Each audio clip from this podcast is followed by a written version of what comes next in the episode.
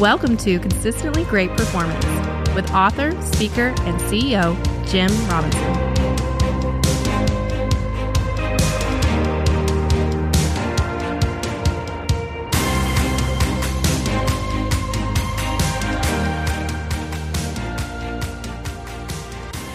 Hey man, so I read this article in uh, Inc.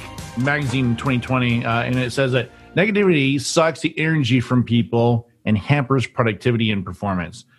And when persistent and negative attitude in the workplace stifles creativity and innovation, because of this, leaders at every level must be proactive and committed to operating from positivity. Now, we talk about this a lot uh, about negative positive uh, and positive. Wow, positivity. what is the difference between a, a positive leader and a, and a negative boss, in your opinion? Winners and losers. Winners and losers, baby.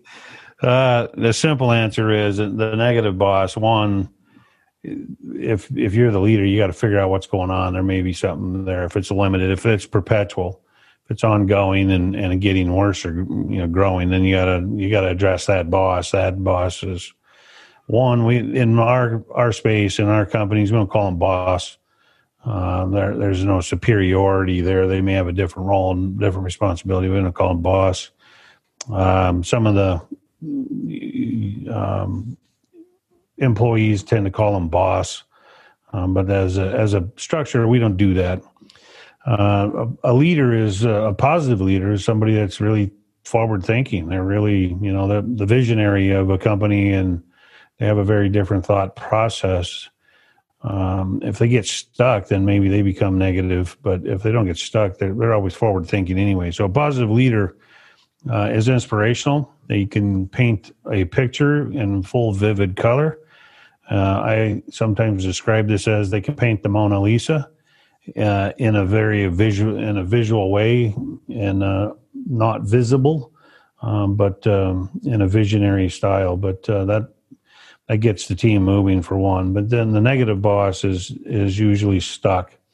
There's something that's holding them back, or uh, it could be a procedure, could be system, could be team, could be self. There's a you have to make an assessment there and make a judgment, and then make an adjustment uh, to correct behaviors. Hmm. So, as a leader, how can you uh, really strive to lead in positivity, even in difficult situations? Like we're in a difficult situation this whole year in and out. How you how do you strive to be positive all the time? Man? Lead that way. It, the only way you get positive is by forward thinking. It doesn't come by rear view mirror driving. It comes by looking out the windshield. Uh, it, you have to look beyond whatever today, of course, pandemic and you know societal conditions for 2020, the year of the great vision. It's the it's you really have to be forward thinking. Um, that is where positivity comes from.